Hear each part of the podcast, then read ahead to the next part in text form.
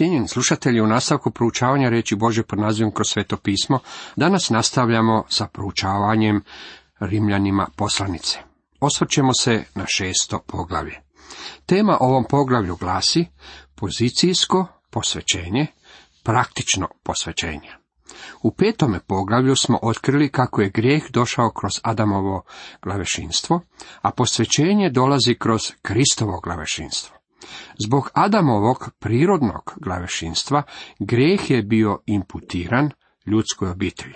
Međutim, postoji još jedna glava ljudske obitelji, a ta glava je Krist. On donosi život i pravednost. On od nas odstranjuje krivicu za grijeh.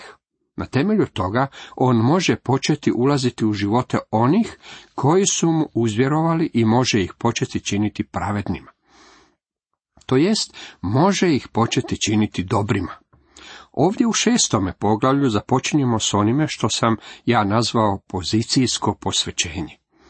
Dopustite mi reći nekoliko riječi o čitavoj ovoj stvari sa posvećenjem. Postoji razlika između opravdanja i posvećenja. To su dvije riječi iz Biblije, dragi prijatelji, i bilo bi dobro da se s njima upoznate i da s njima baratate. Postoji razlika između toga da budemo samo spašeni od grijeha i da budemo učinjeni onom vrstom ljudi kakvom bismo trebali biti zbog toga što smo odvojeni za Boga. Poistovjećenje s Kristom za opravdanje je također temelj za naše posvećenje. Mi smo u Kristu. Ovo su dvije različite teme, međutim one nisu međusobno isključive. Opravdanje je temelj na kojem leži cjelokupna struktura posvećenja. Izrazit ću to ovim riječima. Opravdanje je čin, posvećenje je proces. Opravdanje se desilo trenutkom kada ste uzvjerovali Kristu, bili ste proglašeni pravednim, krivnja je bila otklonjena. Tada je Bog u vama započeo djelo koje će nastaviti za sve vrijeme trajanja vašeg života. Ja vjerujem u trenutno spasenje, međutim posvećenje je doživotni proces. Drugim riječima, opravdanje je sredstvo, posvećenje je cilj. Opravdanje je za nas, posvećenje je u nama. Opravdanje proglašuje grešnika pravednim, posvećenje čini grešnika pravednim. Opravdanje odstranjuje krivnju i kaznu za grijeh, posvećenje odstranjuje rast i silu grijeha. Bog uređuje i izvana i iznutra. On uređuje izvana u tome što nam omogućava da stanemo pred njega zbog toga što je on platio kaznu i od nas je odstranio krivnju zbog grijeha. Međutim, on uređuje i iznutra. On ulazi u naše živote i srca silom svetoga duha, kako bi od nas učinio kršćane kakve bismo trebali biti. Kada nas spasi, Bog nas ne ostavlja u grijehu. Ovime se ne želi implicirati kako je posvećenje dužnost koja slijedi iz opravdanja.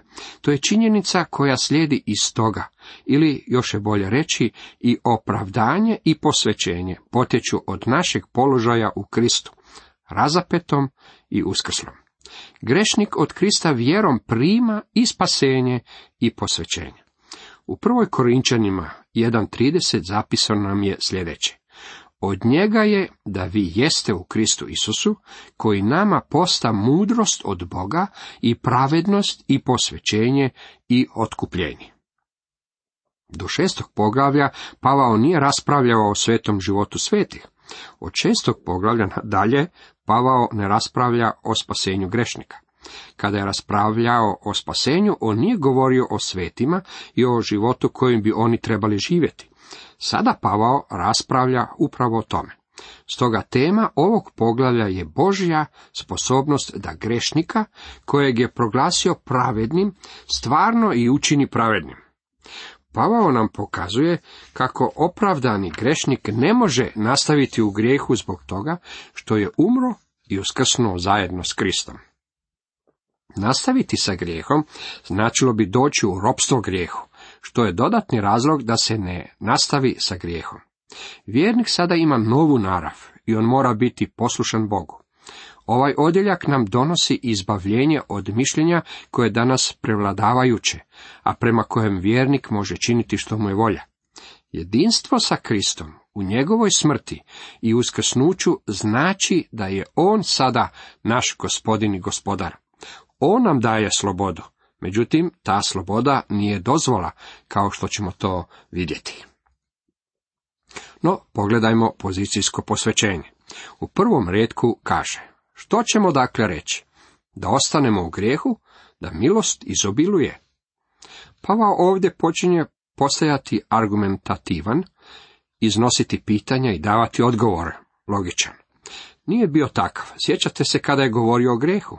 Umjesto toga on je iznosio činjenice. Uopće se nije trudio dokazati nešto. On je samo promatrao život sirovo, onakvog kakav jest i rekao je da smo svi grešnici. Bilo kako bilo, sada Pavao upotrebljava ovo idiomatsko pitanje i postaje argumentativan.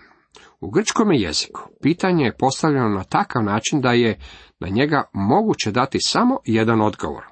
Pitanju prethodi još jedno pitanje. Što ćemo dakle reći?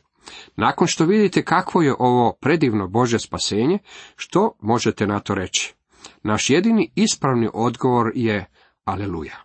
Što drugo možete reći na predivno Božje spasenje?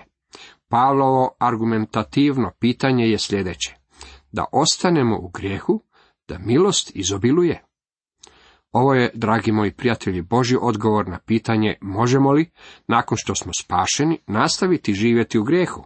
Odgovor je ne dao Bog ili nipošto, ili neka bi bilo daleko od nas. U drugom rijetku nastavlja. Nipošto, jednom umrli grijehu, kako da još živimo u njemu?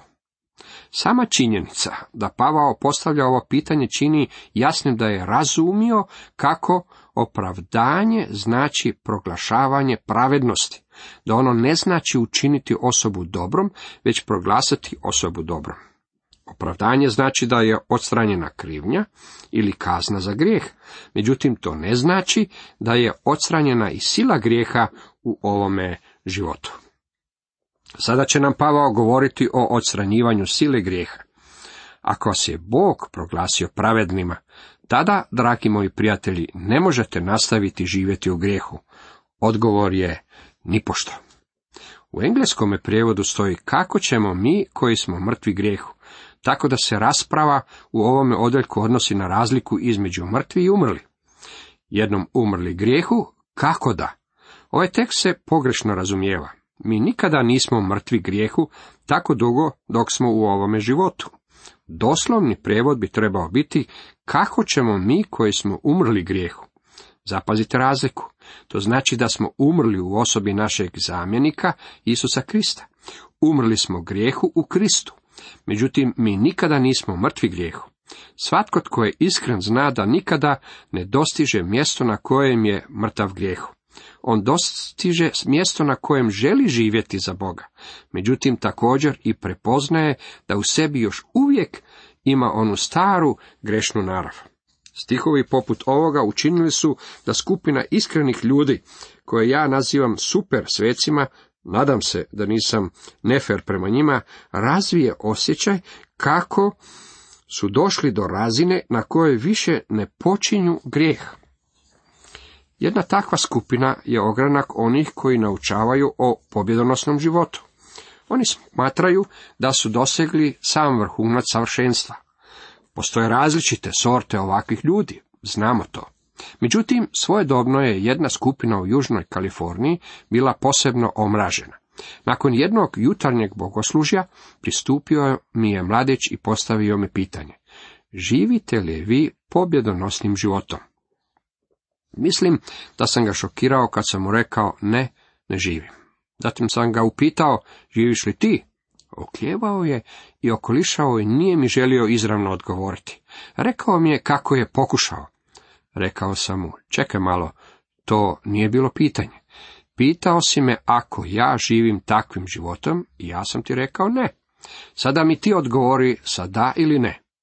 Do dana današnjeg nisam dobio odgovor na ovo moje pitanje. Poput većine njih i ovaj je mladić izgledao poprilično anemično. Sumnjao sam da je on bjegunac iz banke krvi. Nastavio je zagovarati svoju ideju. Pa ne kaže li Biblija razapet sam s Kristom i ne kaže li da smo mrtvi grijehu? Rekao sam, ne, to nije ono što Biblija govori. Mi smo umrli grijehu u Kristu. To je naš položaj. Međutim, mi nikada nismo mrtvi grijehu u ovome životu. Ti imaš grešnu narav, ja imam grešnu narav i imat ćemo je tako dugo dok smo u ovome životu. On je bio ustrajan. Pa što onda znači kada piše da smo razapeti sa Kristom? Tako sam mu rekao. Kada je Krist umro prije više od 19 stoljeća, tada smo i mi umrli. Mi smo umrli u njemu, uskrsnuli smo u njemu i sada smo pridruženi živome Kristu. To je velika istina koja je sadržana u tome. Ne znam za tebe, međutim ja nisam kada razapeti samoga sebe. Zanimljiva stvar je da se možeš ubiti na mnoge različitih načina, otrovom, oružjem ili skokom sa zgrade, međutim ne možeš razapeti samoga sebe. Možda možeš zabiti čavlima jednu ruku za križ, međutim kako ćeš za križ zabiti i drugu ruku? Ne možeš to učiniti. Kako ćeš razapeti samoga sebe? Dragi moj mladiću, ti si bio razapet prije više od 19 stoljeća, kada je Krist umro. Šesti redak kaže, Ilzar ne znate, koji smo god kršteni u Krista Isusa, u smrt smo njegovo kršteni. Ovo je ponovno stih kojeg se pogrešno razumijeva. Ako pronalazite vodu u ovome stihu, tada ste u potpunosti promašili značenje ovih riječi. Prije mnogo godina je pokojni dr. William Pettigil vodio konferenciju u crkvi u kojoj sam ja bio pastor i dok sam ga jednom nakon službe vozio u hotelu u kojem je ocijao, pitao sam ga. Dr. Pentigil, jesam li dobro razumio da ste rekli kako nema vode u šestom poglavlju poslanice Rimljanima? Trebao bih dodati kako je on bio najžešći uranitelj kojeg sam susreo u svom životu. Nasmijao se i rekao mi, ne, nisam baš tako rekao. Rekao sam da ako je sve što vidite u Rimljanima šest voda, tada ste u potpunosti pogrešno shvatili tekst. Rekao sam, pa ako idete tako daleko, meni je to predivno, jer mi to potvrđuje veliku istinu koja se ondje nalazi. Što je Pavao mislio pod riječju kršteni u ovom trećem stihu? Mislim da se ove riječi ne odnose primarno na vodeno krštenje. Nemojte me pogrešno razumjeti, ja vjerujem u vodeno krštenje i mislim da uranjanje pod vodu najbolje oslikava učenje koje je ovdje izneseno. Međutim, ono o čemu Pavao ovdje govori je poistovjećivanje, identifikacija s Kristom. Vidite, krštenje je opisano u grčkom riječi baptizo, koja ima mnogo značenja. U svom grčkom leksikonu pronašao sam oko 20 značenja za ovu riječ. Baptizo se može odnositi i na bojenje kose. U stvari, u Maloj Aziji postojala je jedna skupina koja je svoju kosu bojila u grimiznu i oni su pripadali baptizo skupini. Međutim, ovdje u Rimljanima 6.3 Pavao govori o poistovjećivanju sa Isusom Kristom. Mi smo bili kršteni ili poistovjećeni sa njegovom smrti. U prvoj Korinčanima 12, 13. redak Pavao kaže, da u jednom duhu svi smo u jedno tijelo kršteni. Poistovjećeni smo u Kristovoj smrti, kao što će nam to Pavao objasniti u narednome stihu. Sada će nam Pavao reći kako postoje tri stvari neophodne za naše posvećenje. Dvije od tih stvari su pozicijske, jedna je vrlo praktična. Za one dvije koje su pozicijske mi moramo nešto znati. U svaku napravicu koju kupite dobivate i uputstvo. Kada svome unuku kupim neku igračku, onda je izvadim iz kutije i slijedim uputstva kako bi ih je sastavio. Ponekad mi je to vrlo teško. Življenje kršćanskim životom je isto tako vrlo važno, pa zato usto dobivamo i upute. Postoje određene stvari koje moramo znati. Moramo znati da kad je Krist umro prije više od 19 stoljeća, mi smo bili poistovjećeni s njim. Dopustite mi da ovo učinim malo osobnim. Prije više od 19 stoljeća izveli su me iz orientalnog grada imenom Jeruzalem. Uspod bih želio napomenuti kako sam na tome mjestu stajao baš nedavno. Pogledao sam na Gordonovu kalvariju, na Lubanjsko mjesto na Golgotu. Pokušao sam zamisliti sliku onoga koji je umro ondje. Kada je umro ondje prije više od 19 stoljeća, ona mu je ponio i mene. Ja sam bio taj koji je bio kriv. On nije bio kriv. Nemojte sa mnom raspravljati oko toga jesu li židovi razapeli Krista. On je umro na rimskom križu, međutim nemojmo o tome raspravljati. Dragi moji prijatelji, onamo ga je odveo moj grijeh i vaš grijeh. Mi smo bili poistovjećeni s Isusom Kristom. To je nešto što bismo trebali znati i vrlo je važno da ovo znamo. Mi smo poistovjećeni s njim. Pavao će nam ovo još pojačati. U četvrtom redku dalje kaže. Krštenjem smo dakle zajedno s njime ukopani u smrt, da kao što Krist slavom očevom bi uskrišen od mrtvih i mi tako hodimo u novosti života. Krštenjem smo dakle zajedno s njime ukopani u smrt, jednako kao što smo poistovjećeni s Kristom u njegovoj smrti. Jednako smo poistovjećeni s Kristom u njegovom uskrsnuću. Mi smo danas pridruženi živome Kristu. Drugim riječima, naši su grijesi već bili osuđeni, već smo uskrsli i ondje smo s Kristom u nebesima. Dragi prijatelji, postoje samo dva mjesta za vaše grijehe. Oni su ili na Kristu, kada je umro za vas prije više od 19 stoljeća, zbog toga što ste mu uzvjerovali kao svome osobnom spasitelju, ili su oni danas još uvijek na vama, a vas same očekuje sud. Za grijehe ne postoji neko treće mjesto. Krštenjem, poistovjećenjem, identifikacijom smo dakle zajedno s njime ukopani u njegovu smrt. Jako sam bio odgojen kao prezbiterijanac, mislim da je krštenje pod ranjanjem pod vodu mnogo točnija slika ovog poistovjećivanja. Mislim da je krštenje duhom ono pravo krštenje. Vodeno krštenje, obredno krštenje, međutim mislim da podranjanje pod vodu oslikava veliku duhovnu istinu koju nam Pavao ovdje predočava. To je razlog zbog kojeg bi Božje dijete trebalo biti kršteno podranjanjem pod vodu u današnjem vremenu.